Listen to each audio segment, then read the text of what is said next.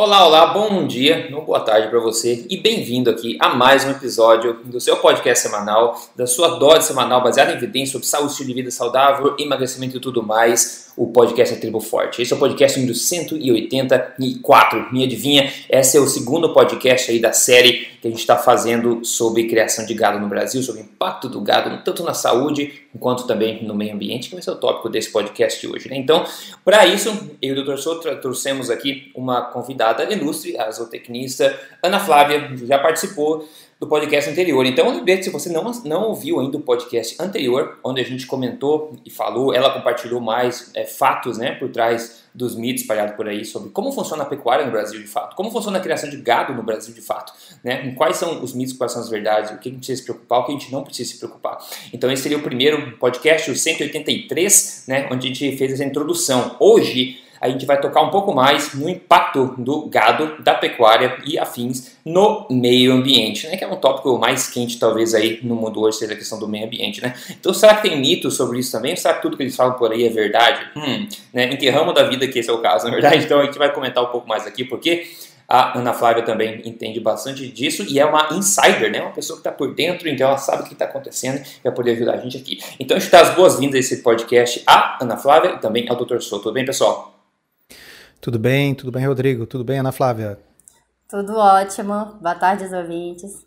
Olha só, é... ah, claro, vamos agradecer também na repercussão que teve o podcast anterior. Obrigado por todo mundo que passou à frente, né, compartilhou o podcast anterior, porque muita coisa é errada é de fato dita sobre a pecuária no Brasil, criação de gado no mundo inteiro e no Brasil também não é exceção. E a gente sabe que o poder de marketing para propagar as ideias contrárias é muito maior do que nós aqui, formiguinhas, tentando fazer um, um trabalho baseado em evidência. Né? Então, todo mundo que é, potencializa a nossa disseminação de informação, a gente agradece bastante por isso também. Okay? E lembrando que você pode ter aí é, fazer parte do Tribo Forte acessando triboforte.com.br, dando uma olhadinha lá o que, que te espera lá dentro, inclusive todas as gravações dos eventos ao vivo da Tribo Forte. Ok. Pessoal, a, a, o tópico de hoje, como eu já falei, vai ser a criação de gado, a questão da, da agricultura, enfim, tudo isso em relação ao impacto que, é, é, que isso causa no meio ambiente, né? Impacto positivo ou negativo que isso causa. E o primeiro tópico aqui, eu acho que talvez um dos maiores tópicos que é, enfim, sempre mencionado quando o assunto é meio ambiente, é o bendito do CO2, né, do gás carbônico, que todo mundo está contando para gente aí que essa é a razão do aquecimento global, e daí tá cheio de gente, cheio de documentários, cheio de mídia crucificando a criação de gado e colocando toda a culpa nas costas das pobres vaquinhas, né, que tanto nos alimentam né, com aquela costela linda. Enfim, então esse é o problema. Então vamos, vamos começar do princípio aqui, Ana Flávia. É, CO2, o que que. Então, quer explicar um pouco para a gente no, no, contexto de, de pecuária, da, da, grama, etc. Como é que funciona esse ciclo do CO2? Qual a importância disso? O que, que você acha que, que merece ser dito aí que o pessoal talvez não saiba ainda sobre esse assunto? Uhum. É, bom, você perguntou sobre o sequestro de carbono, né? O que, que seria o sequestro de carbono? Nada mais é do que a retirada do carbono do, do ar atmosférico, né? A gente, a gente nós, seres humanos, né, a gente respira O2 e expira CO2, né? Então, o ar é cheio de CO2, as plantas retiram esse carbono e distribuem para as partes da planta. 90% do peso seco das plantas são de compostos oriundos dessa fixação de CO2 do, do ar. Então, só para ficar claro para o pessoal, relembrando lá da escola, né, existem dois processos inversos um é a fotossíntese, que a planta pega a luz do sol, o CO2 e a água e vai fabricar glicose. Né? E essa glicose é usada pela planta para fabricar outros carboidratos mais complexos, como a celulose, que é a madeira, tá? como o amido, etc. Tá? Bom, e nós temos a respiração, na qual a gente pega essa glicose, combina com o oxigênio do ar e gera CO2. Então, o CO2 que é usado pela planta é o mesmo CO2 que uh, outros seres vivos produziram na respiração. E o oxigênio que a planta libera é o mesmo oxigênio que é utilizado pelos seres vivos. Então é um ciclo. Nesse ciclo, Ana Flávia, a gente cria carbono novo? Não, de jeito nenhum. Não, né? Ah, Durante então... o dia a planta consome o CO2 uhum. e à noite é o contrário, né? Igual você falou. Só Perfeito. que o carbono, só que o carbono no solo, ele é duas vezes maior, né, do que o da atmosfera e ele é três vezes maior do que o da vegetação. Por isso a importância da gente cuidar dos nossos solos. Perfeito, ou seja, se a gente tem um solo que a gente permite que ele se torne um deserto, um processo de desertificação, coisa que a pecuária não provoca, né, mas que uma agricultura mal feita pode provocar. Se a gente perde solo por erosão, a gente está aí sim colocando um carbono que estava sequestrado no solo há muito tempo, e aquele carbono no solo ele só traz benefícios, mas agora aquele carbono que saiu do solo, bom, esse foi para a atmosfera. Mas uh, quem faz isso não é a vaca, né, Ana Flávia? Não, não, tá. esse, essa, esse ciclo aí de carbono e, e nitrogênio, quem faz são as plantas, né? Perfeito. Uhum, uhum. E o solo, a interação. Porque assim, a gente fala que em produção animal, né, em agropecuária, a gente tem interação solo, planta, animal. Né? Você pode é, discorrer sobre as interações solo e planta e pode falar sobre a interação planta-animal ou pode falar sobre a interação animal-solo diretamente. Uhum, uhum. Então, basicamente, tem o carbono no, no, no ar, né? A planta absorve aquele, aquele dióxido, o gás carbônico, ela transforma uhum. aquilo em coisas é, nutritivas, em nutrientes, em carboidratos de carbono de uhum. várias formas. A vaca vai, Sim. come isso aí, absorve aquilo na carne dela, e daí ela, é claro, é, expira, assim como nós, o, o CO2 de volta, que esse mesmo vai ser depois reabsorvido por plantas novamente, assim fecha esse ciclo. Sem é, a gente, a, a uhum. gente só está esquecendo de um outro componente nesse ciclo aí, ó. Okay. As plantas fazem a fotossíntese, a respiração, crescem, né, é, adquirem o tecido delas, a, os herbívoros se alimentam delas, depois esses herbívoros vão ser abatidos pelos animais carnívoros. Os animais carnívoros um dia morrem, então eles vão fazer parte da matéria orgânica, da decomposição no solo pelos micro-organismos. E uhum. aí o ciclo, o ciclo se completa com os micro-organismos que vão deteriorar aquela matéria orgânica. Tanto faz se é decomposição de tecido vegetal ou se é de tecido animal. Ah, muito bem colocado. Então, lembrando quando a gente aprendeu na escola também que aquela coisa preta que tem na terra fértil, que se chama humus, né? Aquela coisa preta, ela é preta porque por que ela não é cor de rosa ou azul ou, ou roxa? Ela é preta porque preta é a cor do carbono. carbono. Ok? É.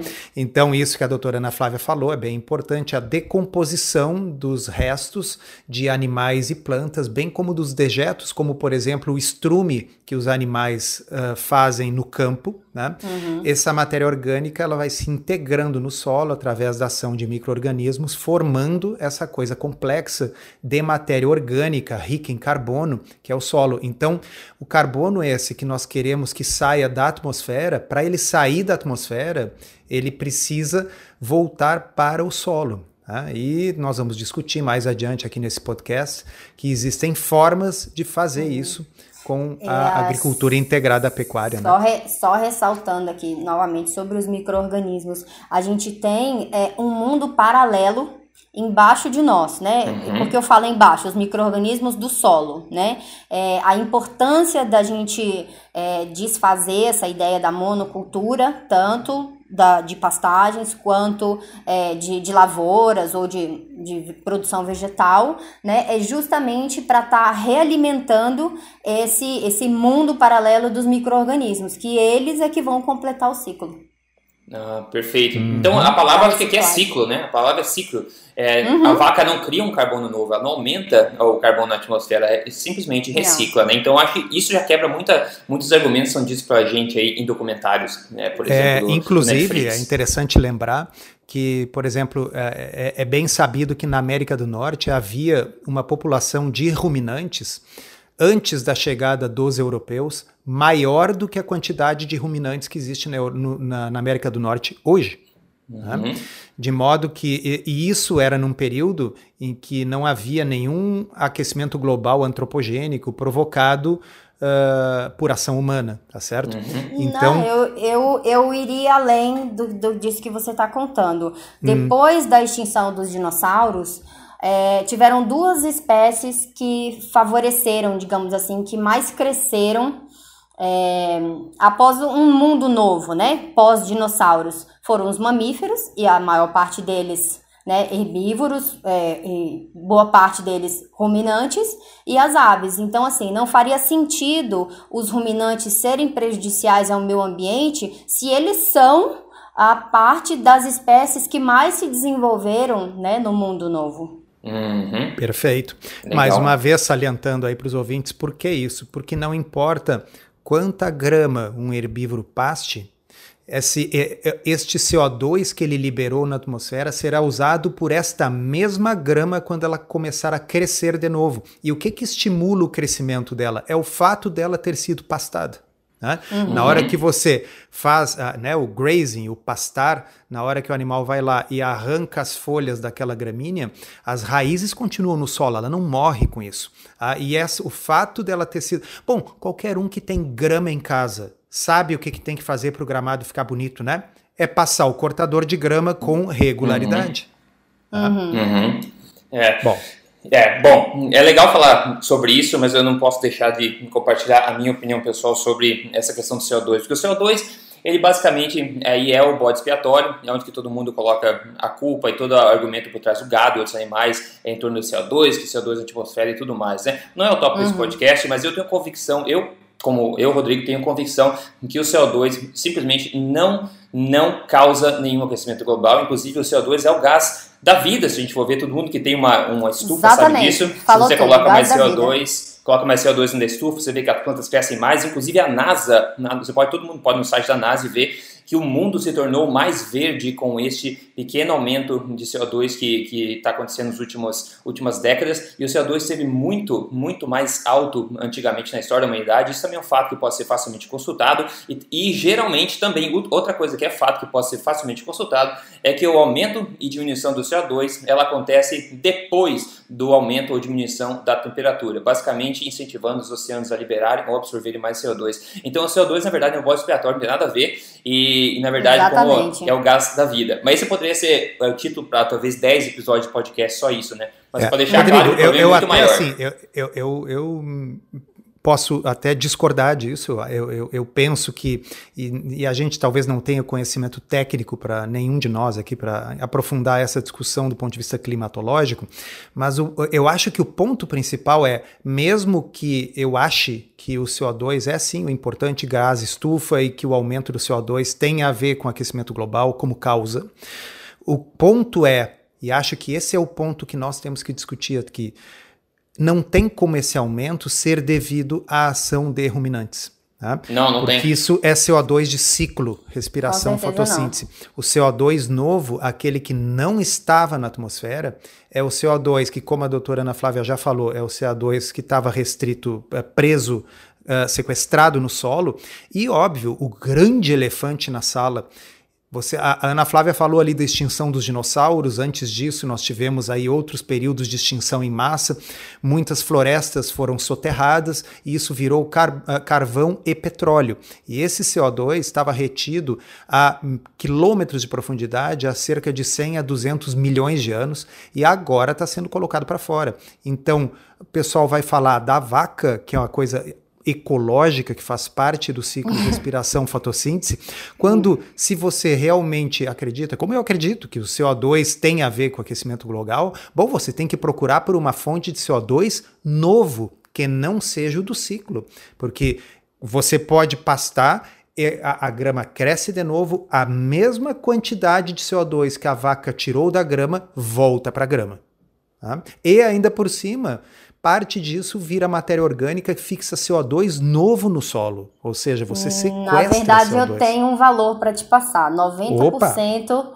90% dos nutrientes minerais, porque assim, tem muito agricultor que reclama, fala assim, que se colocar o gado lá depois, é, né, em cima né, da, da plantação de vegetais lá, que não seja capim, né, que ele vai é, sequestrar os nutrientes dos vegetais. Só que isso não é verdade. 90% dos nutrientes minerais, inclusive nitrogênio, ah, contidos na forragem consumida pelos animais, retornam à interface solo-planta. Nossa, hum. 90% é muito 90% do gado que, que o gado come retorna. Interessante, muito interessante.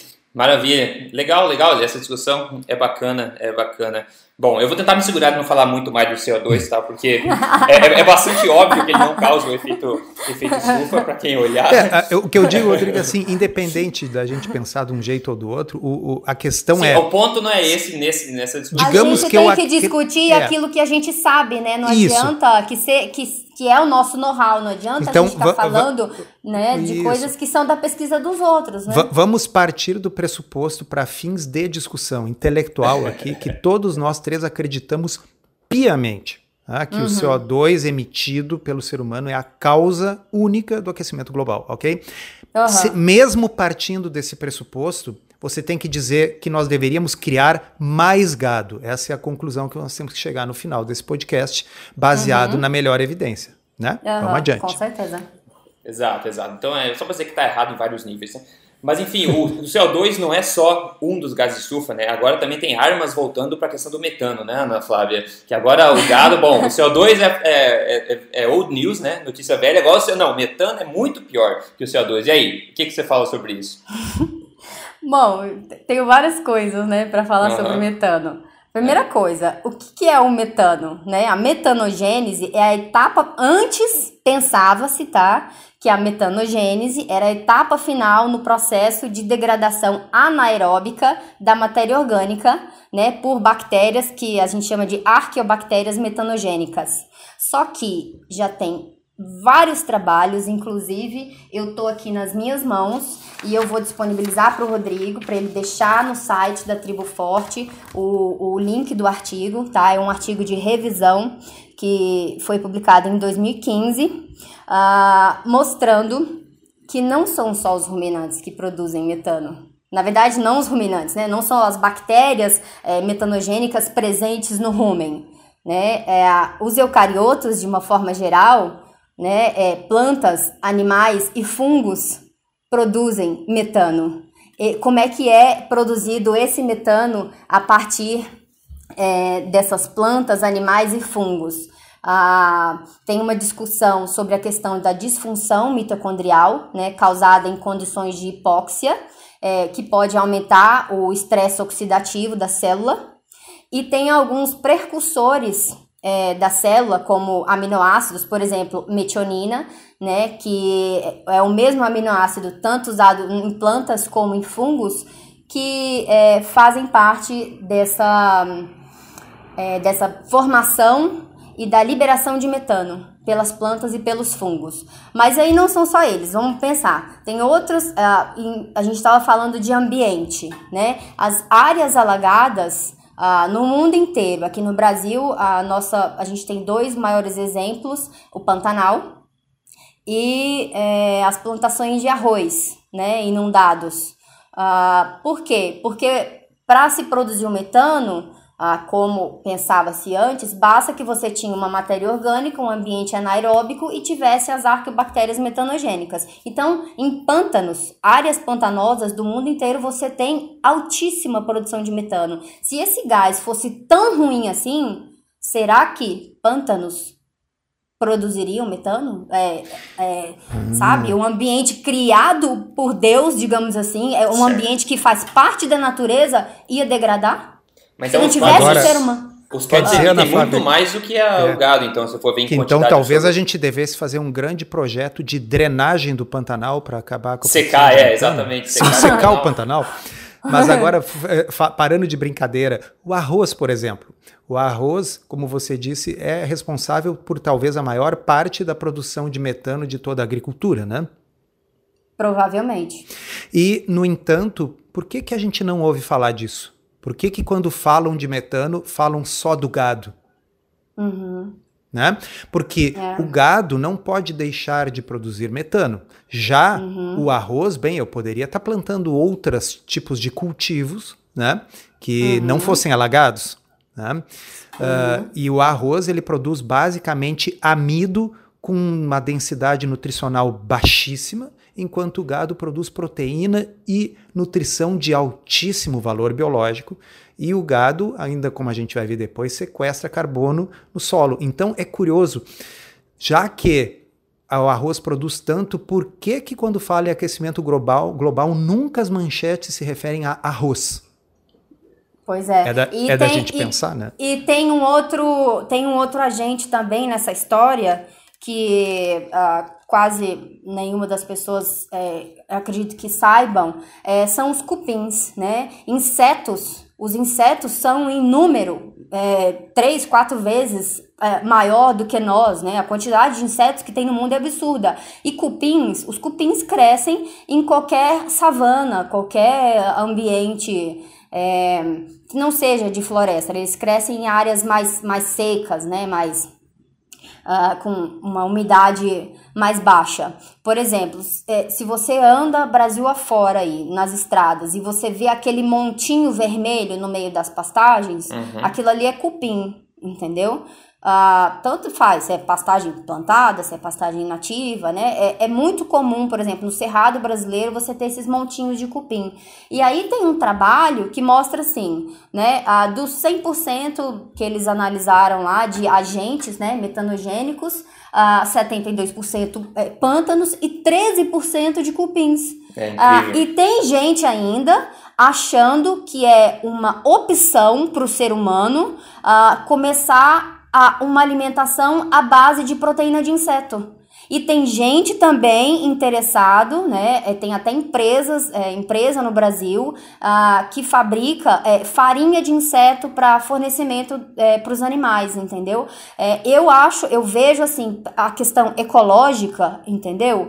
Ah, que diferença faz você ter um monte de ruminantes, já que é para falar só de número, entendeu? Né, de quantidade, que diferença faz? Um monte de ruminante ou um monte de inseto? A, a, o aumento da população de insetos ia é, é, ocasionar um desequilíbrio ecológico do mesmo modo, entendeu? Só que os ruminantes, como eu falei, né, a evolução da Terra, eles, eles foram uma espécie que, que é, se sobressaíram, né, devido às condições do ambiente. Agora, oi? Cupim, né?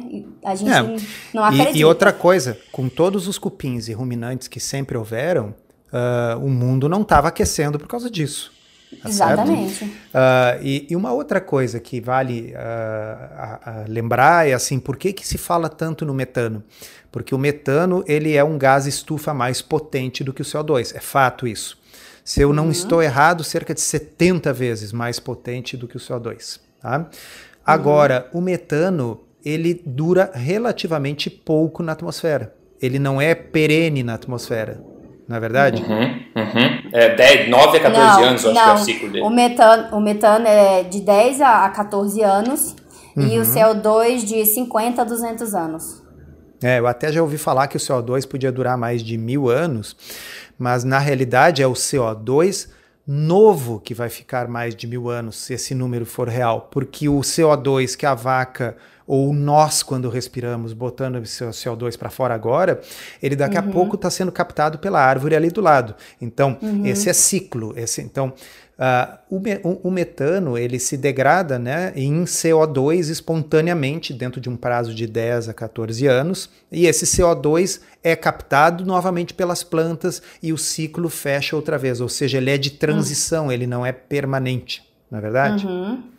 É. Agora, deixa eu falar para vocês um número que eu estava pesquisando aqui enquanto nós estávamos falando, porque eu sabia que o principal componente do gás natural né, é metano, mas eu não tinha ideia do número. 94% do gás natural é metano. Uhum. tá? Hum. E o gás natural ele é vendido como sendo uma alternativa mais ecológica, um combustível mais limpo. Uhum. Então, eu acho que as pessoas têm que se decidir, tá certo? O metano é bom ou é ruim?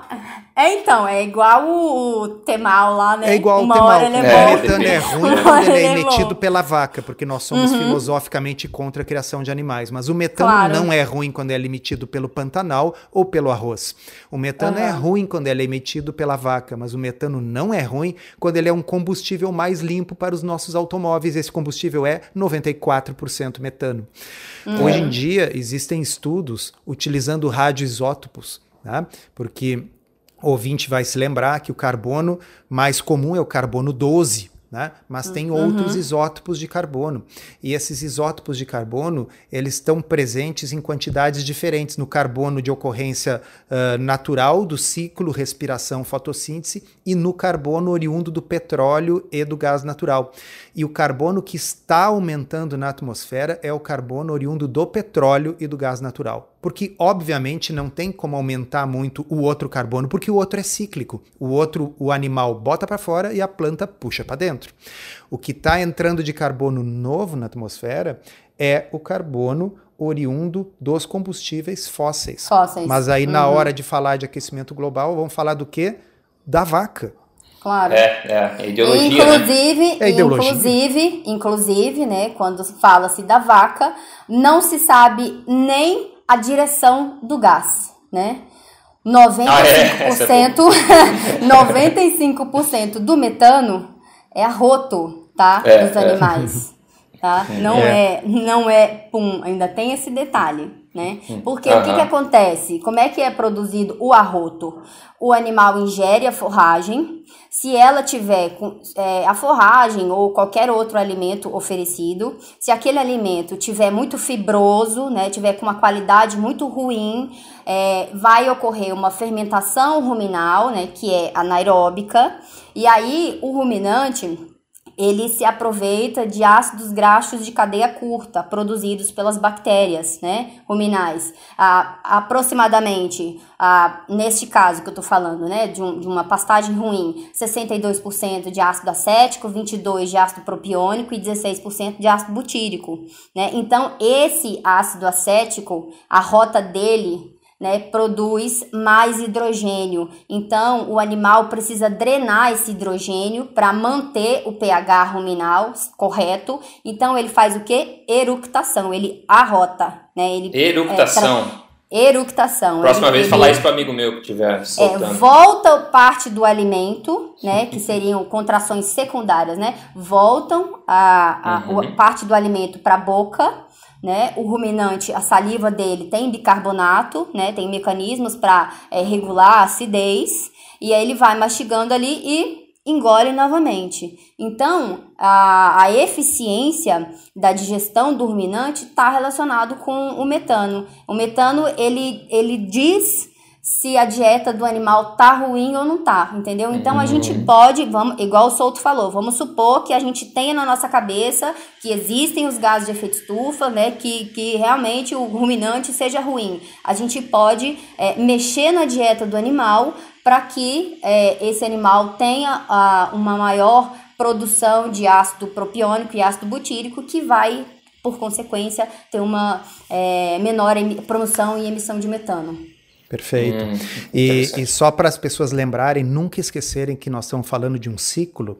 Então, aquele animal que está fazendo a sua eructação e eliminando uh, metano naquele momento, ele está pastando um capim que cresceu graças ao metano que um animal eructou 12 anos atrás. Tá é. Ou seja, é ciclo, e o que ele está eructando agora, daqui a 12 anos vai estar tá virando capim, ou árvore, ou a plantinha que você tem aí na sua varanda.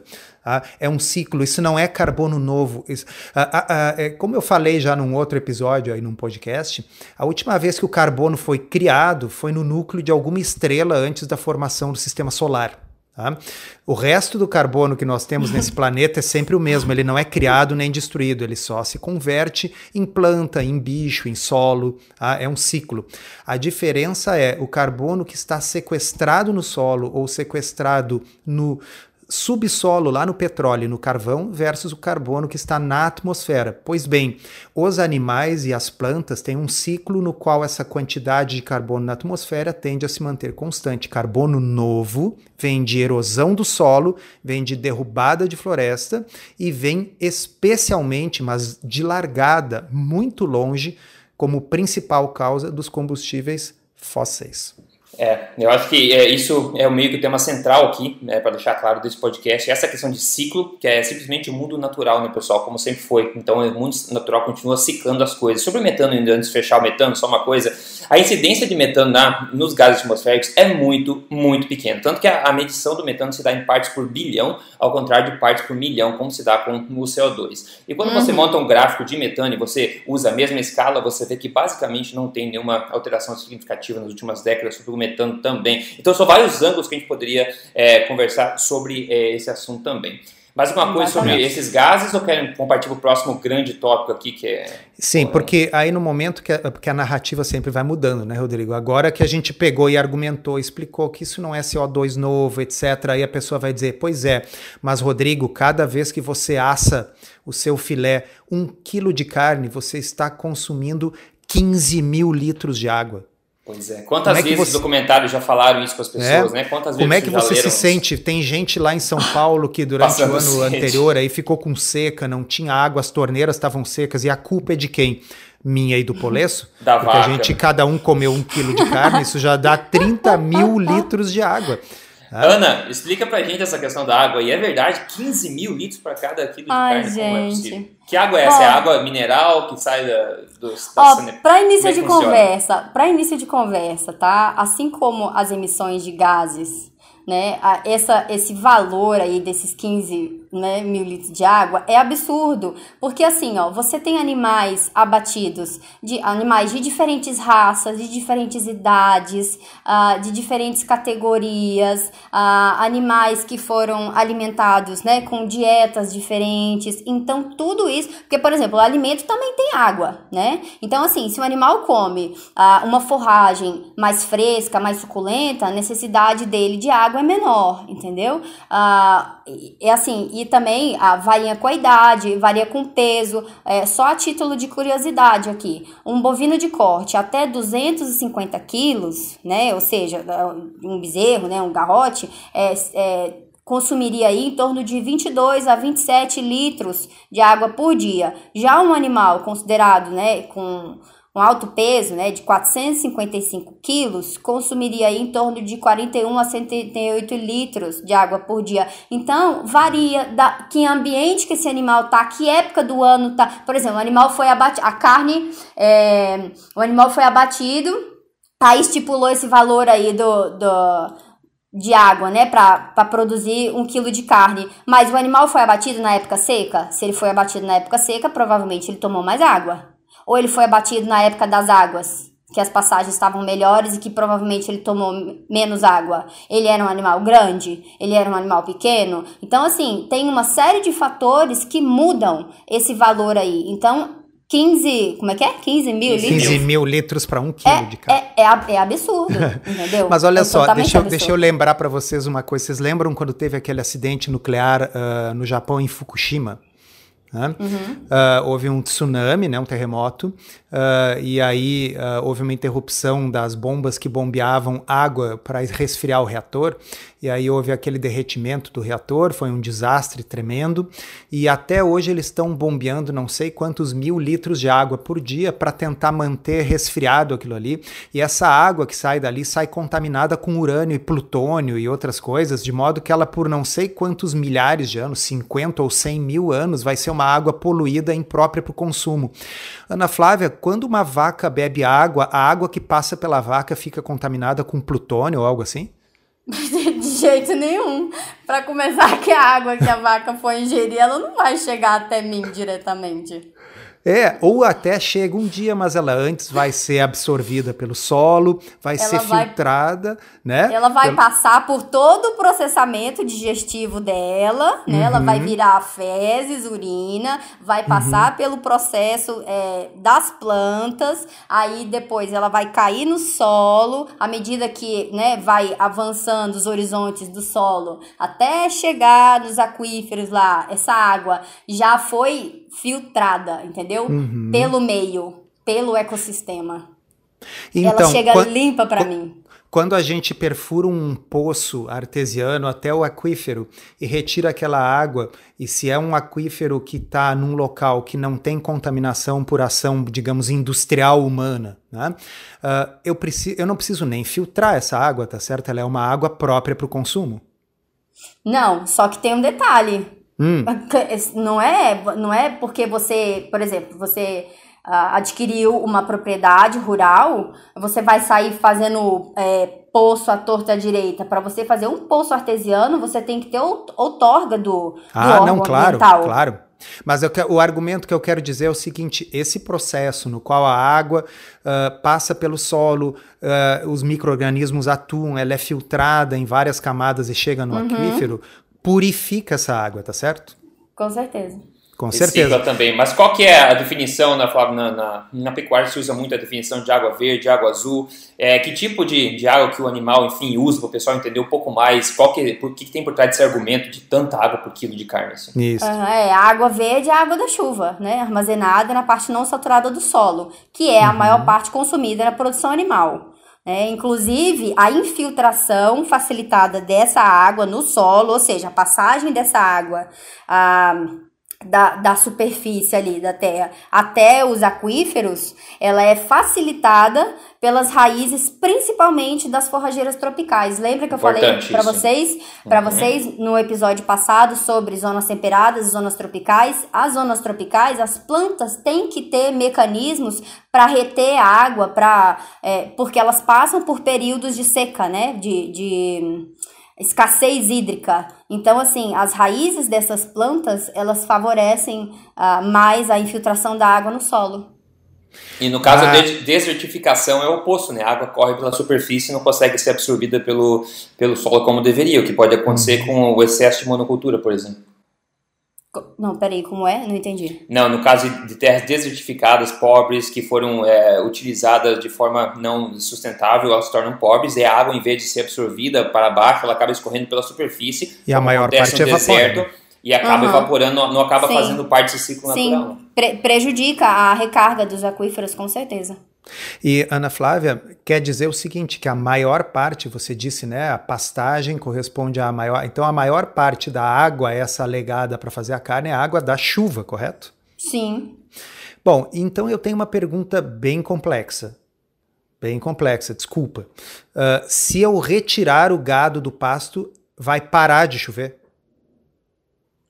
Ai, não. Não, ah, então quer dizer que essa água, esses 15 mil litros de água, é água que cairia no pasto de naquele mesmo local de qualquer jeito, é isso? Sim, sim. Então ah. qual é o problema se chover? Digamos que chova muito no ano, que ao invés de chover 15 mil litros para a quantidade de pastagem suficiente para gerar um quilo de carne, chove excepcional. Tem El Ninho naquele ano e vai chover 30 mil litros. Ah, se o gado não estivesse ali, aí choveria 15 mil ou, ou menos? Não. claro, é, claro é, que é, não. claro que não.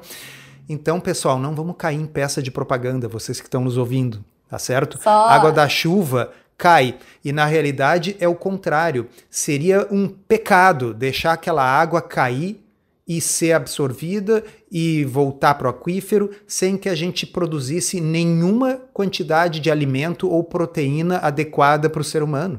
Perfeito. Porque a água estaria caindo de qualquer forma. Ela então, pode pergunta... ser bem utilizada ou desperdiçada.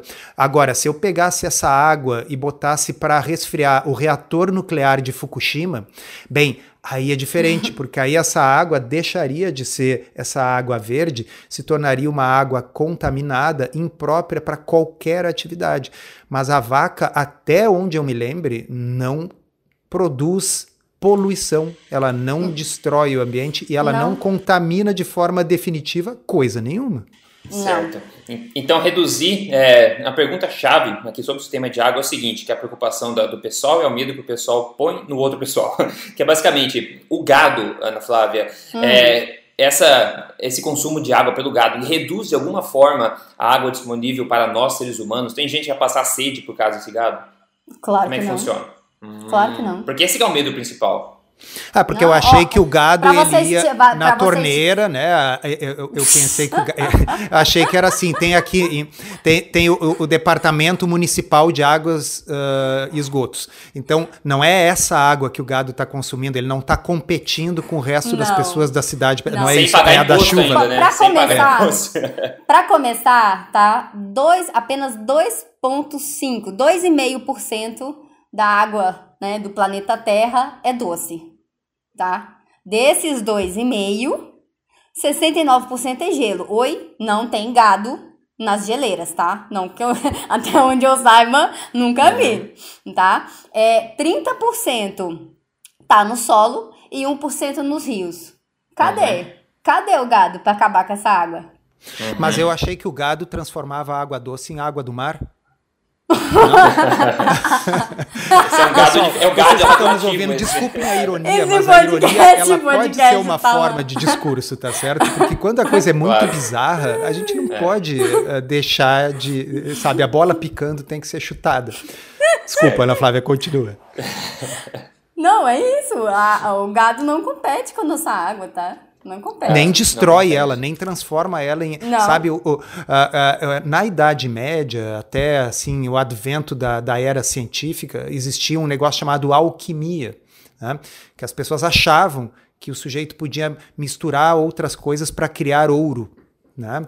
Bom, depois uhum. se descobriu que isso não é possível. Da mesma forma, a vaca ela não tem como pegar a, a, água e transformar a água em plutônio, transformar a água em veneno, tá certo? A água uhum. sai da vaca por transpiração, por respiração, uhum. por evacuação e por uhum. micção. E nada disso polui o ambiente.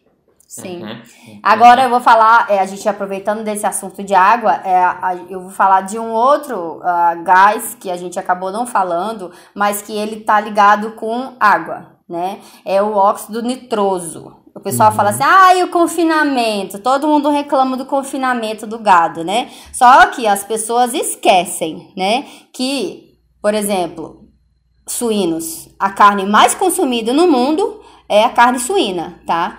E os suínos, os seus dejetos líquidos, é, assim como nos confinamentos, os dejetos passam por tratamento, tá? Ah, Para o produtor, ah, o nosso ouvinte, né, que está nos assistindo nesse momento, tenha na cabeça o seguinte: cocô para produtor rural é dinheiro. Entendeu? Então, assim, tanto no confinamento de bovinos, quanto na, na produção dos suínos, na produção das aves, o esterco, e aí vai água junto, óbvio, né? A, a, é, a urina também dos animais, to, toda a água que é que seria, no caso, jogada fora, vira a biodigestor, vira compostagem, vira é, vários tem, a gente tem vários tratamentos de água, né? A, a lagoas de decantação, enfim, tem uma infinidade de, de processos de tratamento de água. Aí o, o nosso ouvinte pensa assim: o que que é feito do cocô dele na cidade? Uhum. Alguém já teve a, a curiosidade de saber como é o tratamento dos dejetos humanos numa cidade? Não, né? Mas tá todo mundo preocupado com o cocô do boi. Uhum. É, porque Entendeu? o do boi tá lá adubando o pasto. O das pessoas. E se tanto. tiver no confinamento, e se o boi tiver no confinamento, o cocô dele vai virar. É, vai estar tá, vai tá no, no biodigestor, vai estar tá num tratamento, vai virar fertilizante, igual o dejeto do suíno que é, na uhum. verdade, por que, que eu falei dos suínos? Porque o dejeto dos suínos, ah, eu não estou falando que suíno polui, não, pelo amor de Deus, mas o dejeto dos suínos é, é o que tem o maior potencial ah, poluidor, justamente porque o suíno, em termos de degradação, né, de excreção de nutrientes, ah, é mais rico o esterco do suíno, né? Mas ninguém fala mal do suíno, entendeu? Ninguém é, acha, é né? estranho, né? né? O pessoal é, se fixou na coitada da vaca, coitada. Pois é, então assim, o dejeto suíno, ele tem um potencial poluidor muito maior. No entanto, não se fala dele, só se fala do gado. O dejeto suíno, ele está sempre sendo coletado, sempre sendo tratado. O do gado não, ele já está diretamente no pasto. Uhum. Pessoal, é, isso que a Ana Flávia falou sobre os dejetos humanos é uma coisa que a gente tem que pensar. Uh, eu moro em Porto Alegre. Porto Alegre tem um rio aqui do lado, o Guaíba, que é um rio essencialmente morto, né? Uh, ele, é, é, ele, ele vem de uma junção de outros cinco rios que vêm da região metropolitana, altamente poluídos, pouquíssimo esgoto é tratado, então a maior parte dos dejetos humanos são despejados sem tratamento no rio. Aí prolifera uma grande quantidade de bactérias anaeróbias, uh, aquilo ali vai acabando com, com o oxigênio, enchendo de nutrientes em excesso, né? Porque, como foi dito aqui, fezes são nutrientes, e aí proliferam uma série de algas que acabam provocando um desequilíbrio ecológico e o rio é um desastre. Né? Quem está causando isso aí não são as vacas. Uhum, tá? uhum. Então, assim, a vaca está lá no pasto, quando ela evacua no pasto, ela está melhorando o equilíbrio ecológico e ela não está poluindo. Tá? Então é impressionante como as pessoas realmente têm uma cegueira seletiva, né? É. É, é, Outra é, coisa que a Ana Flávia falou foi compostagem. Está muito na moda hoje, né? As pessoas que uh, uh, pegam seu lixo orgânico para fazer uhum. compostagem doméstica, para daí gerar uh, fertilizante, para poder fertilizar a sua horta em casa. Tá? Uhum. Compostagem gera qual é o gás, Ana Flávia? Putz.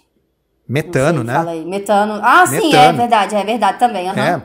Agora, metano. O se o metano e o CO2 for gerado pela compostagem para fazer uma horta orgânica em casa, aí ele não causa aquecimento global, aí ele é bom. É, ver, é verdade. É verdade. Meu, não, não, se você acredita que o metano e o CO2 causam aquecimento global, por favor, não morra. Que quando você morrer, você vai virar metano e CO2 também. Então, também. Ah, eu, eu, não é ecológico. E eu, eu, esqueci de. Uh, também não contei para vocês, né? Eu uh, pesquisando, né, pra gente fazer o podcast, eu também me deparei com um artigo. Uh, do qual Costello e Colaboradores 2013, que fala, o Dr. Souto pode falar melhor para nós, se ele já leu algo a respeito, fala de, da respiração humana. Nesse trabalho, de um a dois terços dos adultos saudáveis expiram metano. Fontes aí, microbianas dos sistemas de digestão. Ou seja, a gente também produz metano. E aí? Vai morrer é. todo mundo? Porque ah, o metano. Assim Existe uma, uh, uma linha uh, radical do veganismo que propõe basicamente a extinção de, de todos os animais. Ok, né? Jesus ah, então, eu acho, eu acho que essa seria um, uma forma, filo, vamos dizer, é levar o argumento às últimas consequências. Porque, é, basicamente, tirando as plantas, né, uh, o resto tem um comportamento predatório, né? Uhum. E, então, sinto muito, é o jeito que a vida evoluiu no planeta. Funciona na terra, e só para completar aquele assunto da compostagem, por que, que a compostagem não é um problema? Porque o CO2 e o metano que está sendo produzido pela compostagem vai ser absorvido pelas próprias plantas que você está plantando na sua horta. Aliás, aquela planta cresce quando cria-se ali um pepino, uma abobrinha. Aquele pepino e abobrinha é feito do CO2 que foi absorvido da atmosfera por fotossíntese. É um ciclo, não é CO2 novo. Mas o mesmo vale para as vacas e o seu e, metano. E uma outra coisa que eu não entendo é o seguinte: que diferença tem entre um pepino e um capim? Os dois são vegetais, poxa. Por que, que um pode existir e o outro não? Por que, que um faz bem para o meio ambiente e o outro não? É, a diferença é que o pepino provavelmente ainda precisa de água uh, bombeada por irrigação e tal, enquanto que o capim cresce sozinho. O capim é bem é. mais ecológico. A, as pessoas esquecem. É mesmo, né? As pessoas esquecem, tá? Uh, os, pecuari os pecuaristas também esquecem, tá? Que, na verdade, a pecuarista é agricultor de capim.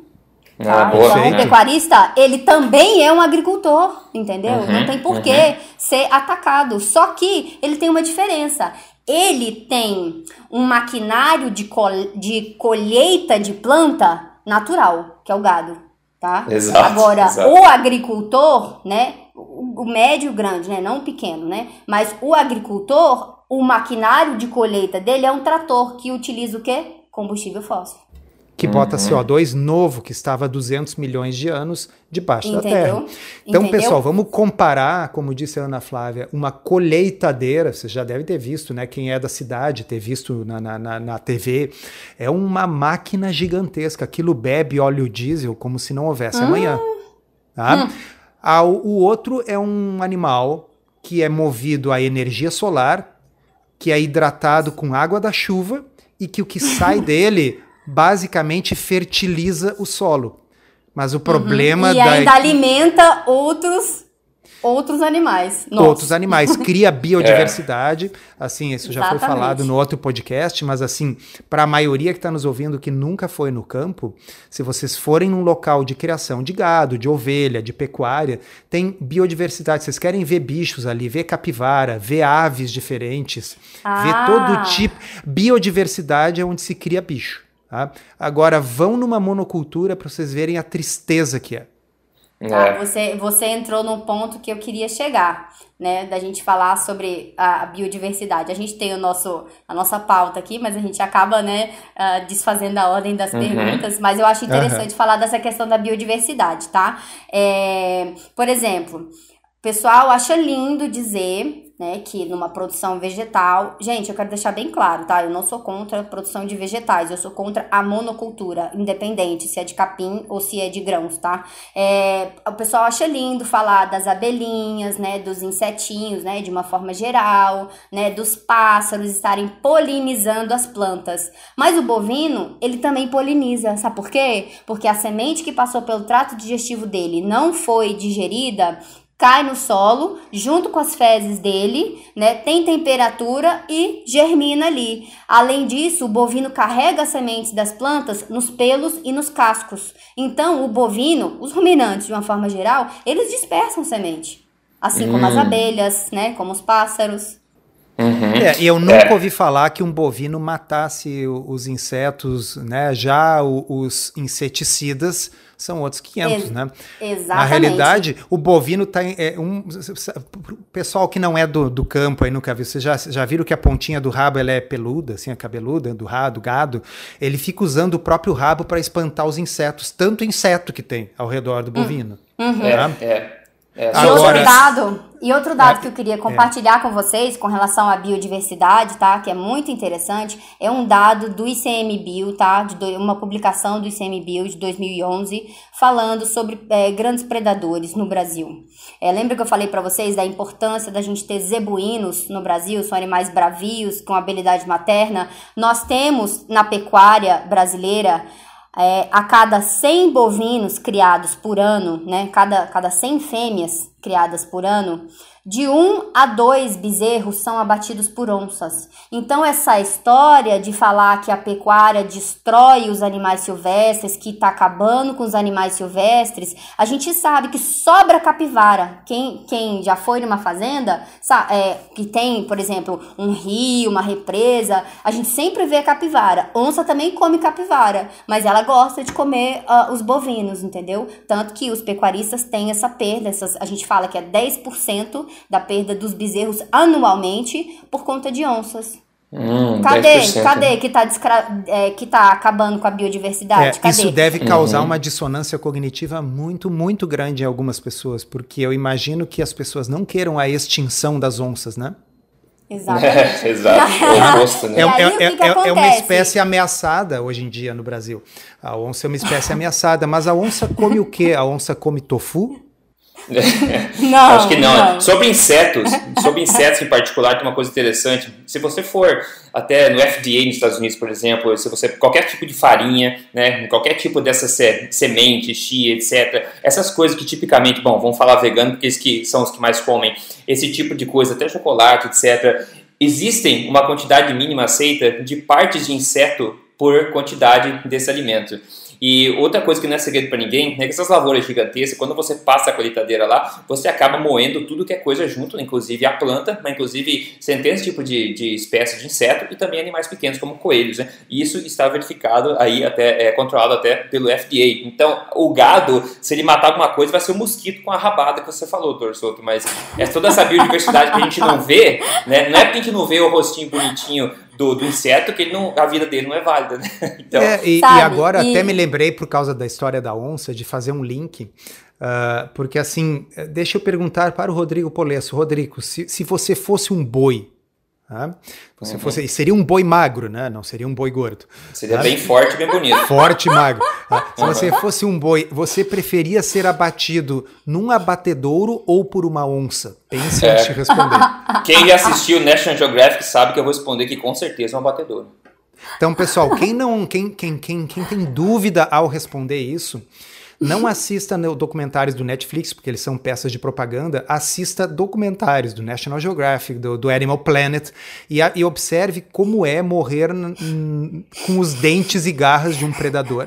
Tá? É terrível. E, e talvez a Ana Flávia possa nos dar uma ideia, assim, como é o, o processo, assim, de, do, do, do abatedouro comercial, eh, porque o pessoal às vezes fantasia um pouco, né? É verdade, é uma boa Como pergunta. é que funciona isso?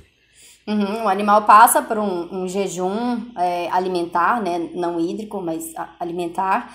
E depois ele entra para a sala de matança e ele é insensibilizado. Né? A, a prática da insensibilização é para qualquer espécie, só que dependendo da espécie, a insensibilização é feita de uma forma diferente, por conta da anatomia do animal. No caso dos bovinos, é, a gente chama assim de pistola de dardo cativo. Tá? É, vocês já viram aquelas, aquelas maquininhas de cola Uhum. De, uhum. Sabe, assim, de cola quente. De cola quente. Uhum. Parece um, uma, uma maquininha de cola quente, só que grande, óbvio, né? E aí bota ali na testa do animal e tum! É um só. O animal uhum. cai ali desmaiado, não vê nada. Aí, após a insensibilização com a pistola de dardo cativo, o animal é sangrado. E na sangria, o animal, a, a, a vida dele se extingue ali em menos de um minuto. Acabou. Uhum. Sim, Sem em menos tempo total. do que ele levaria para recuperar a consciência, né? Exatamente.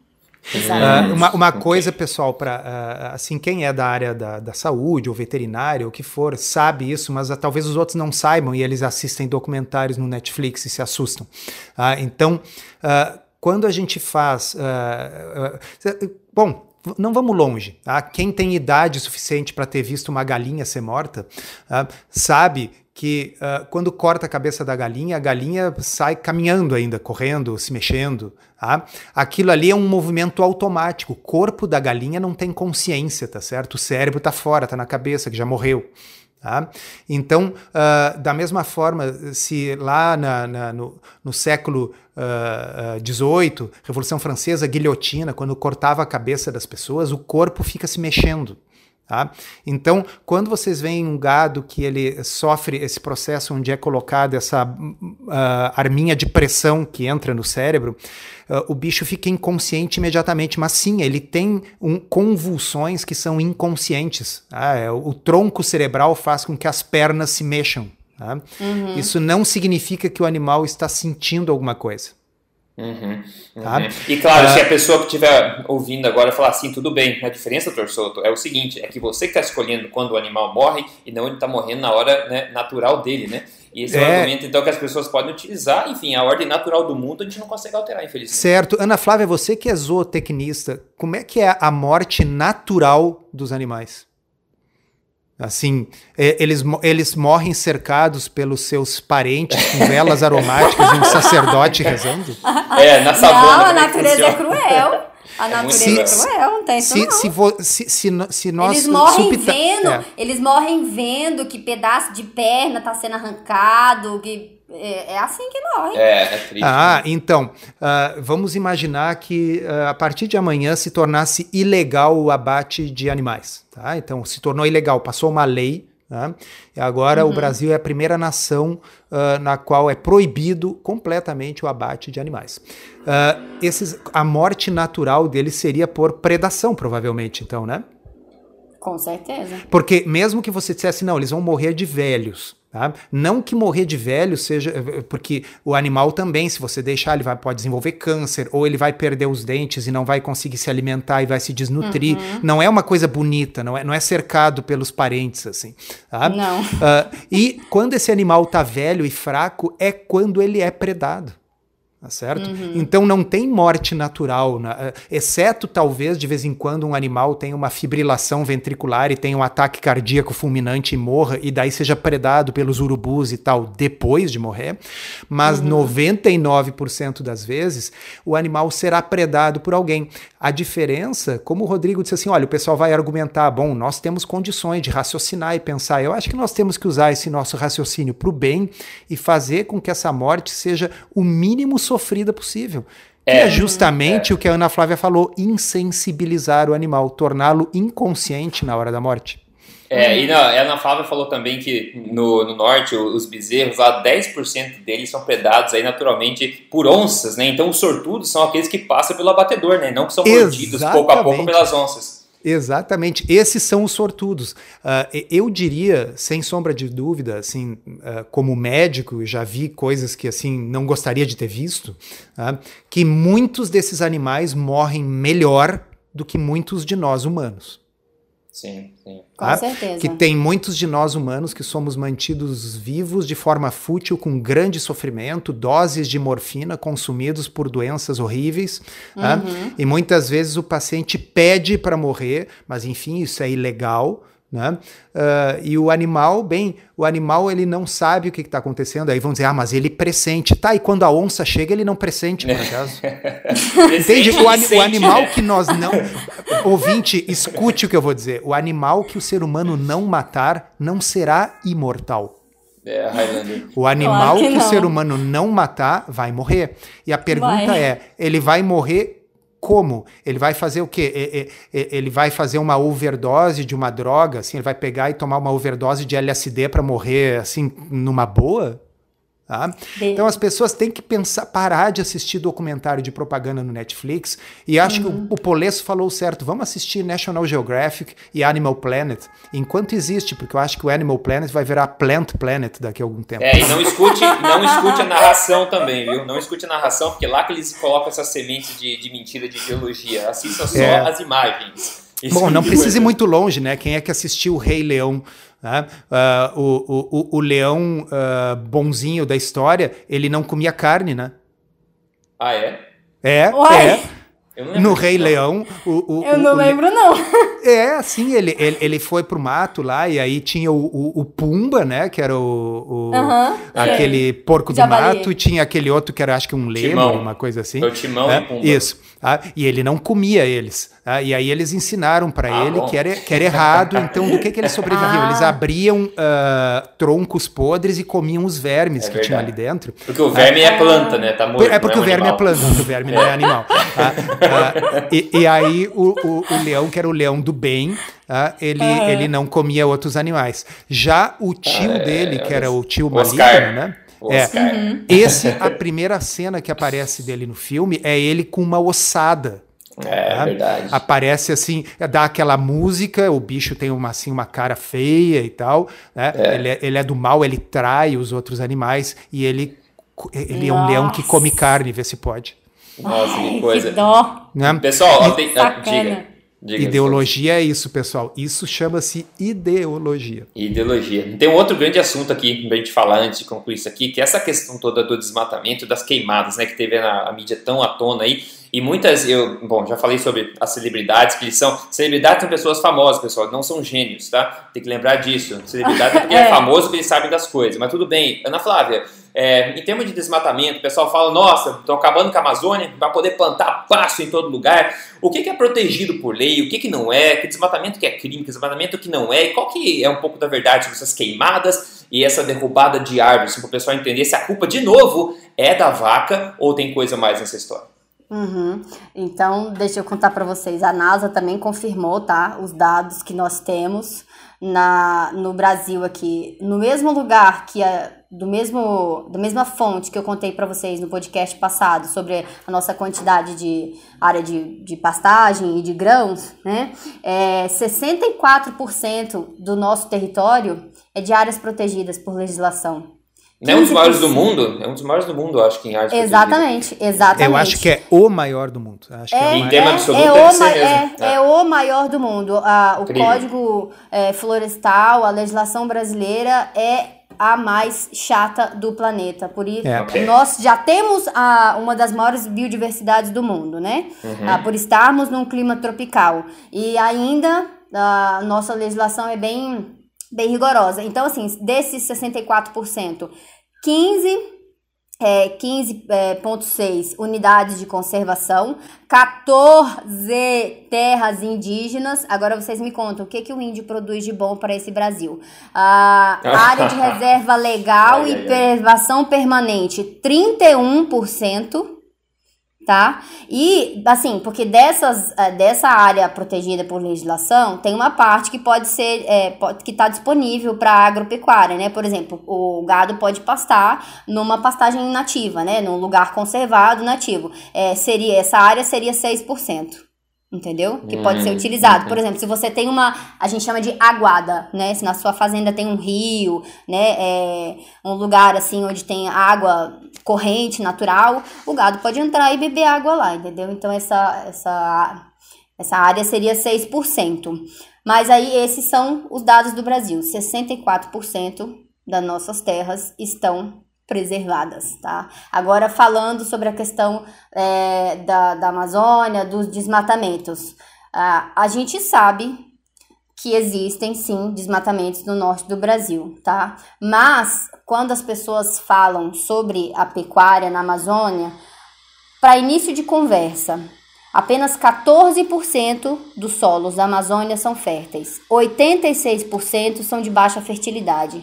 Então, não adiantaria desmatar a Amazônia para botar pasto lá, tá?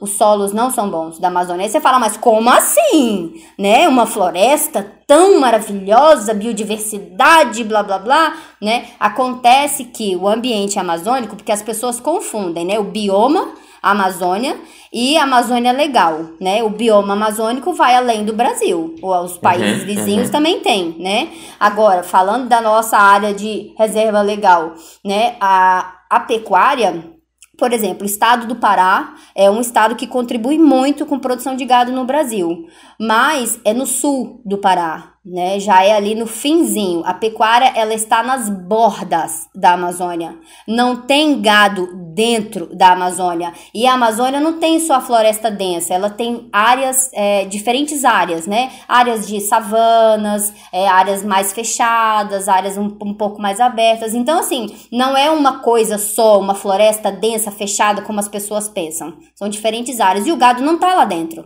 Tá na borda, entendeu? Uhum. E as queimadas também, qual é o papel? São pessoas que estão queimando por causa da fertilização do gado, de novo, do pasto? Como é que é? Não, são processos naturais? O que, que é? Não, uh, tem, lógico, tem queimadas que a gente uh, não sabe, né? Não foi apurado e tal, mas a gente sabe uhum. que a grande maioria são grilheiros, são madeireiros, entendeu? Uhum. Uh, não, não, é, não é o pessoal da pecuária, não é. É, e, e, e aí tem uma outra questão que é a seguinte Uh, vamos imaginar que uma, uma, pequena parte dessa queimada ou do desmatamento seja para abrir floresta para criar gado, que, como já, você já disse, o solo uhum. não se presta muito para pastagem, mas digamos que seja numa área de fronteira entre a floresta uhum. e, enfim, uhum. e a savana. Tá? Uh, ok. Então, isso, isso, isso, é ruim, eu acho que ninguém é a favor de derrubada uh, de uhum. floresta. Uhum. Uh, mas aí eu pergunto: e se fosse para plantar soja? Uh, aí, aí, seria tudo bem ou seria ruim também? A gente diz o seguinte: o, os animais, de uma forma geral, acompanham a agricultura. Se a uhum. agricultura sobe, os animais sobem. E tem a tendência agora, infelizmente, do gado subir. Por quê? Porque a soja está subindo. Perfeito. Né? Ah, ah, e essa soja, ela serve uh, ah, para várias coisas. Então, ela serve uhum. para biodiesel, ela uhum. serve para alimentação de animais, mas a maior parte deles, me corrige se eu estou errado, a maior parte deles não é do Brasil, é na China né? uhum. uh, ou na Europa. Tá? Sim, então, o Brasil então, exporta bastante. É, porque a maior parte do nosso gado, aliás, nós falamos isso no podcast anterior, Uhum. 88% do gado no momento do último censo era gado alimentado integralmente a pasto, uhum. para os quais a soja é irrelevante. Deixa eu só fazer um adendo aqui. No podcast uhum. passado, eu falei que a BIEC era a Associação Brasileira de Importadores. Não, é exportadores de carne. Ah, o Brasil, tá? A maior parte, é, eu não sei o número exato, mas eu, eu creio que é em torno de 80% da nossa carne produzida fica aqui entendeu? Uhum. É para abastecer o mercado é, interno. Então, assim, a gente exporta, a gente não importa gado. Então, é a Associação Brasileira de Exportadores de, de Carne. E agora vamos imaginar que eu estivesse destruindo uma parte da floresta porque descobri que lá tem ouro tá? e fosse uhum. para mineração. Uh, também seria ruim para a biodiversidade, tá certo? Uhum. Então a questão é: vamos deixar de usar minerais porque pode derrubar a floresta, vamos deixar de comer vegetais porque pode derrubar a floresta e vamos deixar de comer carne porque pode derrubar a floresta. Será uhum. que o certo não seria simplesmente uh, coibir a derrubada da floresta ao invés de uh, hipocritamente dizer que o negócio é não comer carne vermelha, quando nós sabemos que boa parte é para soja. Mas aí, uhum. quando essa soja é usada para fazer um hambúrguer vegano, aí ela passa a ser bonita. É. Porque aí não e matou tem, nenhum e, animal. E tem um outro detalhe muito importante, né? Não só na Amazônia, mas no Cerrado também acontece, tá? A gente tem processos naturais ah, de, redução, de redução das florestas por conta do fogo. Na Amazônia Sim, ocorrem, uhum. é, porque você tem um ambiente quente, né, assim, elevadas temperaturas, a, as pastagens, quer dizer, as, as, plantas tropicais, de uma forma geral, né, estão ali ressecadas no, no período seco do ano, o que que acontece? Pega fogo. Né? É então, porque assim, é, isso é importante porque há, muita gente não sabe isso, porque as pessoas olham as fotos da floresta amazônica cheia de água alagada, mas existe uma época de seca. Exatamente. E aí, por conta dessas, é, desse fogo natural que ocorre tanto na Amazônia quanto no Cerrado, a gente tem plantas resistentes. Entendeu? Plantas resistentes, assim, o fogo pega fogo né, na floresta, aí na hora que o fogo abaixa, lógico, ali naqueles, naquela onde tinha vegetação não tem mais nada, é tudo cinza. Mas as sementes que ficaram ali no solo, elas são resistentes e elas rebrotam. E aí a floresta, né, ou o cerrado, né, é, rebrota assim com força total, entendeu? Tem árvores também que são imunes ao fogo, que é incrível, elas não morrem quando passa o fogo. É, é e, e, e, isso é assim justamente porque isso não é um fenômeno humano, né? É porque faz parte, como a Ana Flávia falou, do ciclo natural de vários tipos de biomas, não só uhum. ali da, da, da floresta uhum. amazônica, que periodicamente ocorrem queimadas naturais. Claro, uhum. nós, a, a, é óbvio que tem que ser investigado se existem queimadas criminosas, uhum. mas Uh, eu estou olhando, por exemplo, um artigo da Forbes que foi publicado recentemente, tá? Hum. que o título é o seguinte: esqueçam the Forget the Amazon Hype, quer dizer, o exagero sobre a Amazônia. Os uhum. fogos globalmente declinaram 25% desde 2003 devido ao crescimento econômico.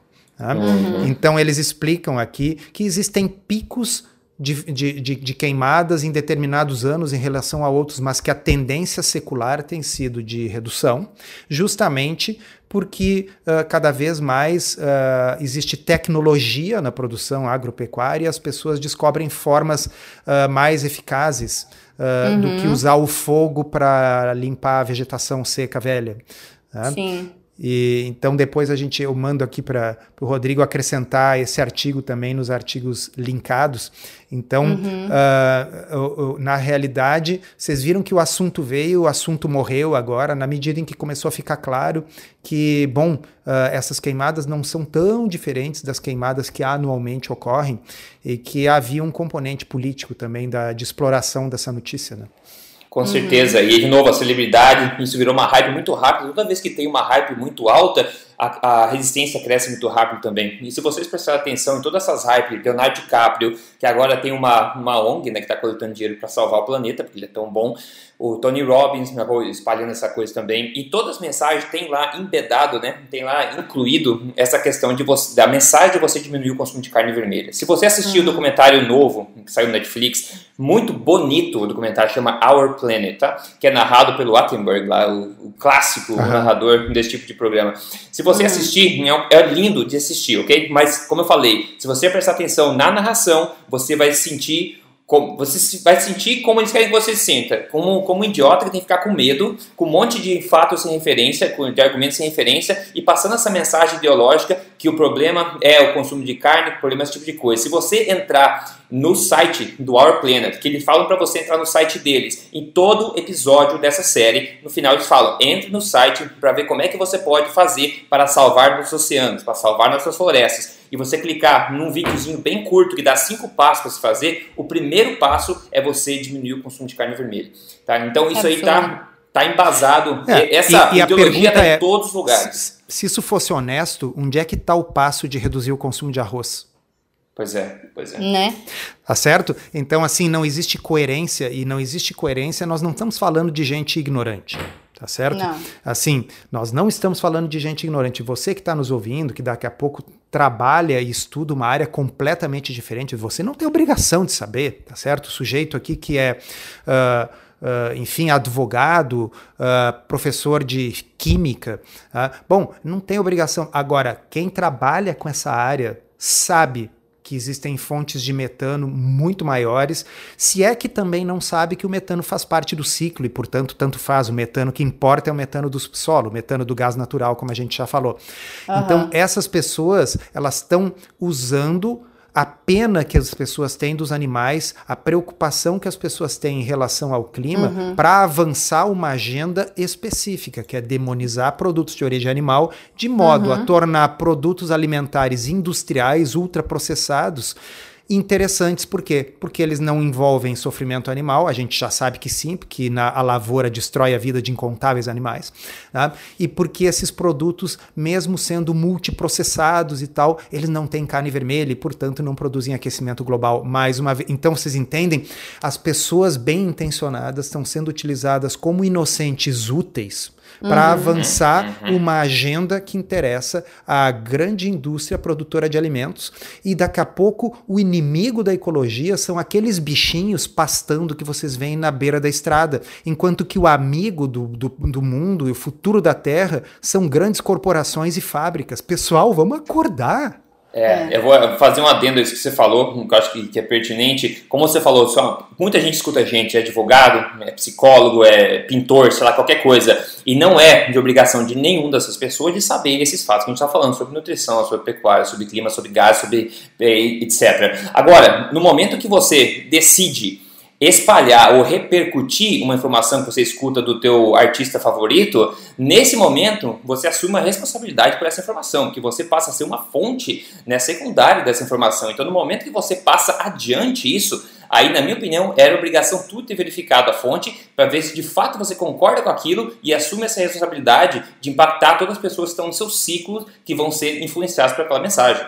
Tá? Então tem essa escolha é, eu, de, eu de quero, Eu quero fazer uma, uma adendo aqui. É, quando as pessoas estão doentes e precisam se tratar, elas não procuram um artista, elas procuram certo. um médico.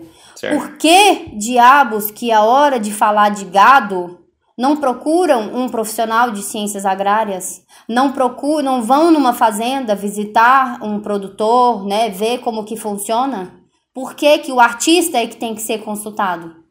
Uhum, é, muito, é muito, muito, muito bem colocado. Muito bem colocado. Pessoal, você tem alguma informação a adicionar antes de a gente fechar esse podcast? Não. Acho que foi dito Eu muita coisa, hein? Tá Eu espero que foi. isso, possa O, o podcast anterior já bombou, já foi sucesso. Acho que esse aqui vai bombar mais ainda. Pessoal, Eu passem duvido que a gente não tenha que reunir aí outras perguntas que forem surgindo e quem uhum. sabe no futuro fazer um terceiro.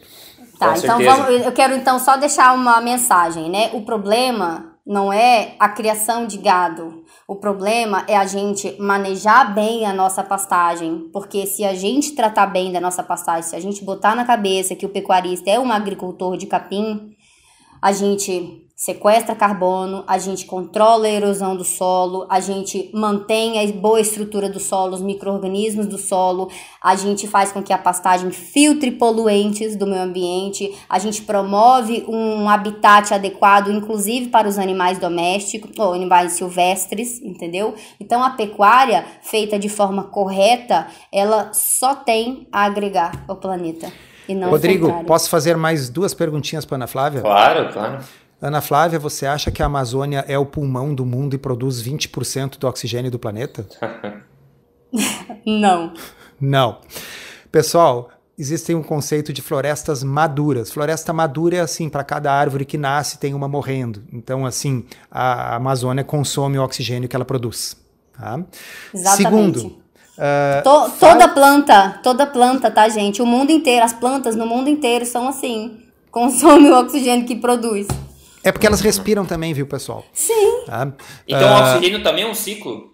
A fotossíntese e a respiração, a transpiração, não são exclusivas da soja, da aveia, é. do grão de bico, da linhaça. A pastagem também faz isso. Não são uhum. exclusivas da floresta. Qualquer planta do mundo faz isso.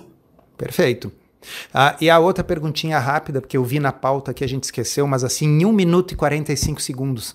De que uhum. forma que o gado poderia sequestrar carbono, ou seja, ter um efeito negativo no carbono atmosférico, fazer com que diminua o carbono. Existe uma forma de fazer isso? Hum, não. Não? Ah, é que eu acho que, né, que seria possível haver um sequestro de carbono no solo, né? Pelo manejo adequado da pastagem através Sim. das fezes do animal. Não sei Sim, o quanto... se você. É assim, ó, é assim, ó. Se você, hum. se você dá a, a questão de emissão de, de, gases, do sequestro de carbono, ele está relacionado à dieta que você dá ao animal. Se você proporcionar uma pastagem ruim né? É, ele vai emitir mais gases do que do que sequestrar, entendeu? Certo. Então esse é o ciclo, depende da uhum. dieta que você der para o animal. Mas em tese seria possível fazer uma agricultura regenerativa na qual o animal inclusive sequestre carbono no solo, né? Sim. Ah, então se você então, ressuscita o solo, tá, ele começa a sequestrar carbono é, mais. Quem está preocupado com o ambiente, ao invés de querer a abolição do gado, deveria que, lutar pela criação correta, por ter zootecnistas e técnicos que vão fornecer uma alimentação correta e que uhum. vão poder integrar a agricultura com a criação de gado para fazer o que se chama agricultura regenerativa, uhum. na qual você vai movendo o gado do lugar e aquele esterco que ele faz é incorporado, passa a fazer parte do humus, daquela coisa preta que tem no solo, cria uhum. solo novo. E esse solo novo é carbono que uma vez estava na atmosfera e agora não está mais, agora está no solo. É, eu, eu, eu, eu, eu tenho só um, um eu não gosto de termos, sabe? Já me perguntaram sobre boi verde, né? Esses termos, é, eu uhum. acho que é, só, só trazem separação entre as uhum. pessoas, entendeu? Uhum. A questão não é o nome, a questão é o pecuarista ele tem uma cabeça diferente do agricultor. Ele acha que ele sabe, né? Que ele não precisa, que assim que ele é independente das pessoas, né?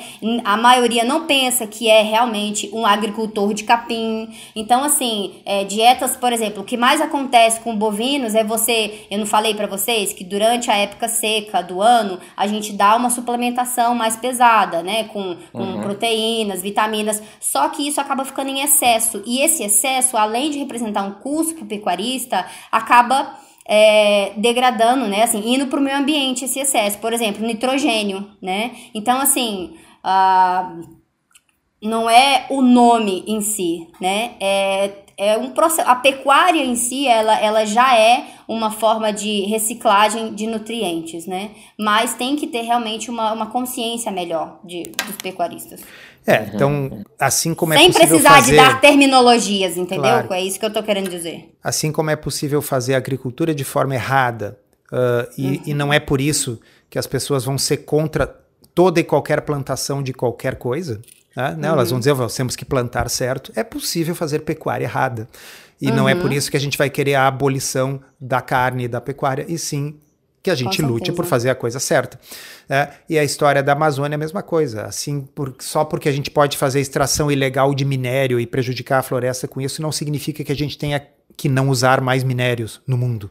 Né? Não, é, e, outro, é. e outro detalhe, sabe? É, existe gente morando lá, pelo amor de Deus, Manaus e quantas cidades não tem, por exemplo, né? No, no, no na nossa área legal, né? Da Amazônia, é, vocês sabem, 13% só de saneamento básico que tem o pessoal do, da Amazônia, sabe? Ah, uhum. Poxa, essas pessoas não merecem que, que tenham um certo desenvolvimento por lá? Quer dizer que a gente é obrigado a ficar com. Eu não estou falando que tem que desmatar a floresta, mas assim, é, tem que ficar o local lá intocado sempre. Aqueles, aquelas pessoas não merecem ter uma vida melhor?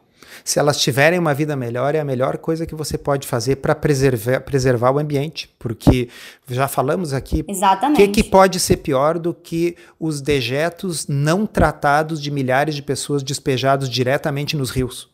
Exatamente. Uhum. Né? É. Isso é uma coisa que não. Isso, isso aí não é produto uh, do desenvolvimento, isso é produto da pobreza e da miséria. Dejeto, que você tem de, desvo... dejeto de bicho vira comida. É. Né? É, e lucro. Dejeto humano vira o quê? Poluição. Poluição.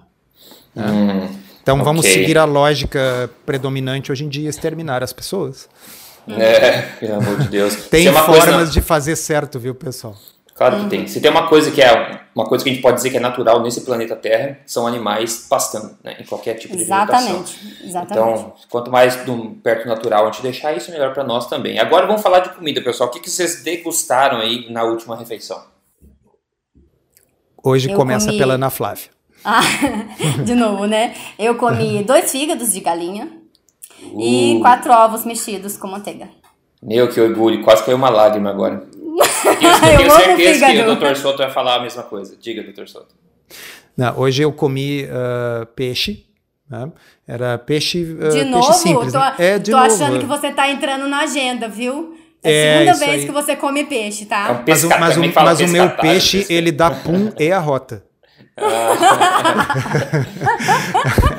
em você ou o peixe mesmo, só para entender? É bom, é, aliás, existe, é, é, é, eu sempre digo que existe a lei da preservação dos gases, que é o oh, seguinte: o, o, gás será emitido. Tá? Depende se será emitido pelo ruminante ou por você. Tá? É, então, se você comer, é, é, isso. O ruminante ele, ele come capim e solta gases. Aí você come o ruminante, bom, você não solta gases quando você tem uma dieta baseada em carne. Tá? É, Se você comer ninguém a dieta... Ninguém tem pena do peixe, ninguém tem pena do peixe, né? Não, Vege... coitado, eu, né? Eu, tenho, eu conheço muitos vegetarianos que comem pece. É, não, a gente já falou sobre isso aqui. Não, o, no, o, que que o peixe fez, coitado, que ninguém tem pena dele? É, deixa eu dizer, é. pra, assim, é, é que eu, é, eu tenho uma ideia, eu posso estar errado, mas eu acho que a maioria das pessoas que nos escutam são bastante urbanas, né? Talvez alguns nunca tenham pescado, tá? Hum, Quem é. já pescou sabe que é um negócio meio cruel. Tá? Ah, mas total. Então, assim, ele o bicho morde um anzol, tá? É que fica é. atravessado, ele tá vivo, esperneando lá dentro.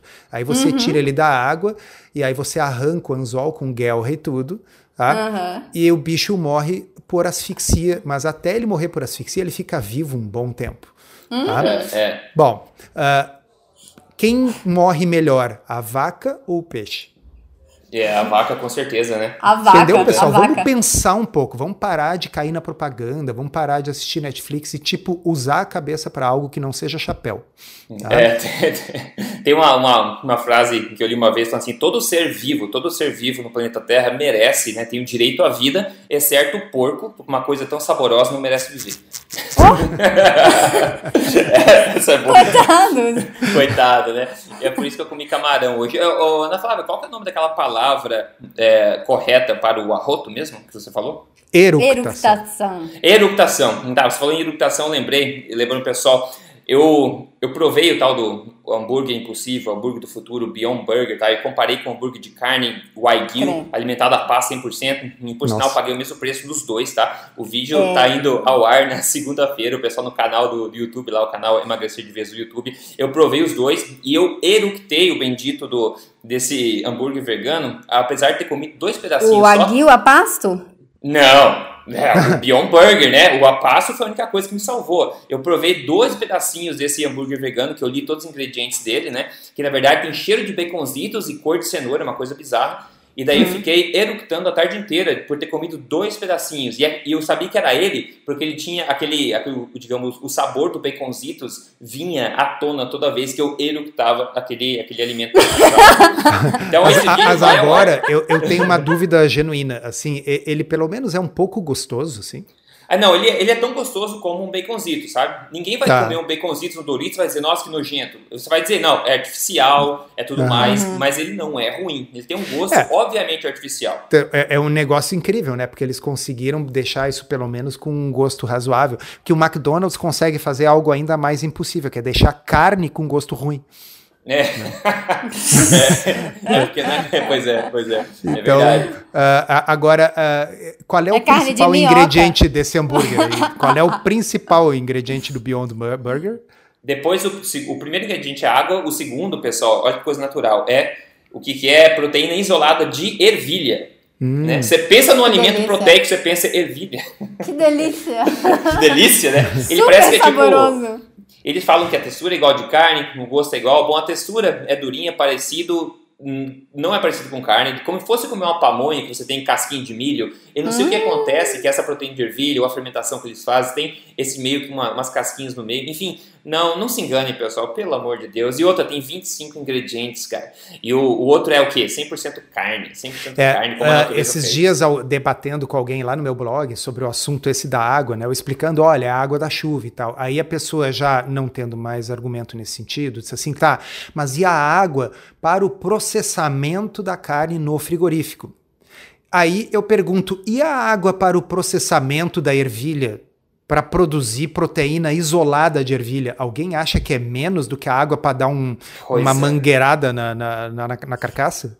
Pois é. Pois é. Né? é, é então, fogo, assim, né? claro, aí tem a água para eu tomar banho, entendeu? Bom, tem algumas águas que precisa, mas é uhum. é uma quantidade mínima. 95% da água que é alegada lá, no caso, no caso do gado, é água da chuva. Já no caso da ervilha, tenho minhas dúvidas. Será que não é irrigada? Com água, essa sim, retirada do aquífero e do rio, essa sim que compete com a água que os humanos consumiriam, porque não é da chuva?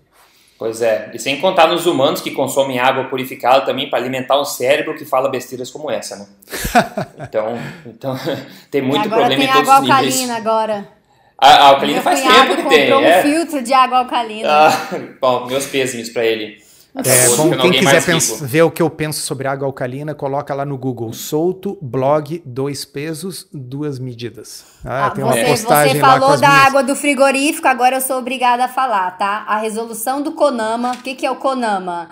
É, nada mais é do que o Conselho Nacional de Meio Ambiente, tá? Ele que uhum. faz todas as diretrizes para água, né? O uso de água no Brasil.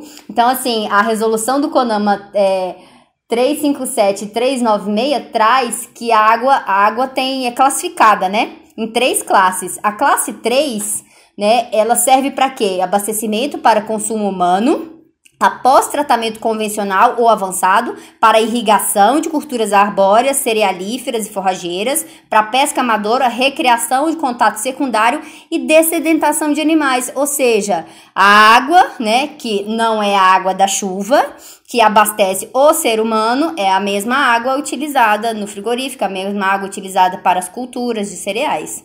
Ou seja, é se água. você não quer usar essa água, não adianta você deixar de comer carne para comer cereais, porque ela é usada também no processamento dos cereais, amiguinhos. Uhum. É, é verdade. Tipo, não é dá para viver sem água, sabia? Não. Pois é, pois é. Ah, então por isso não pode comer carne. Não, ele usa da chuva, da chuva, a chuva vai cair.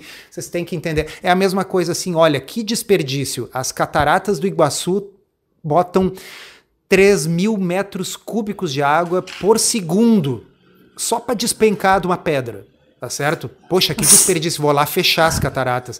Não, pessoal, aquela água ela, ela cai das cataratas, ela evapora, ela chove lá no início do rio e cai de novo. É um ciclo.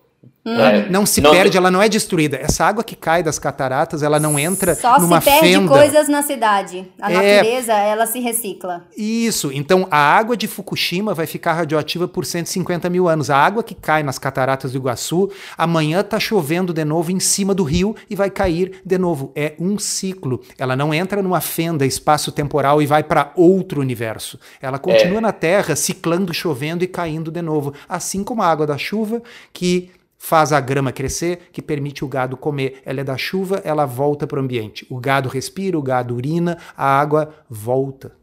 Tudo que está na Terra fica na Terra. Se você olhar a Terra da Lua, você vê que tem nada vazando do nosso planeta. Tá? Tudo que tá então, tá aqui como é um a gente ciclo. falou, assim, que as pessoas que falam isso não devem ser ignorantes de fatos que são ensinados no ensino fundamental até a oitava série, né? Esse ciclo da fotossíntese, das águas e tal. Se não é ignorância, é má fé. Eles estão usando você como inocente e útil porque uhum. tem pena dos bichinhos e não quer destruir a natureza para os seus filhos e netos, sem saber que o bicho, na realidade, teria uma morte pior se fosse comido por uma onça e que a água não está sendo destruída, ela é sempre reciclada, mas você está sendo inocente e útil para avançar uma agenda da indústria para valorizar as ações do hambúrguer do futuro que o Rodrigo comeu e ficou eructando. É, exatamente. Agora, pessoal, chega, pelo amor de Deus, já, já chega. Vamos deixar o, o Instagram daí pra, pra, galera. Pessoal, siga lá no Instagram, siga Rodrigo Polesse, no nome só, você segue lá, o Dr. Souto é JC Souto, ablc.org.br e o Instagram da Ana Flávia, que é, Ana Flávia? Doutora, underline, Ana Flávia, Ana com dois N's. Perfeito, pessoal. Siga a gente lá e entre em www.tribuforte.com.br também para se inteirar de mais coisa. Pessoal, espalhem essa mensagem. Eu acho que o pessoal precisa saber um pouco aí. Esse nosso trabalho de formiguinha é pequeno, mas é útil é, para quem é, ele consegue atingir, né? Então é isso aí, pessoal. Um grande abraço para vocês. A gente se vê no próximo um abraço. da Tribo Forte. Até mais. Abraço, até a próxima. Abraço, até.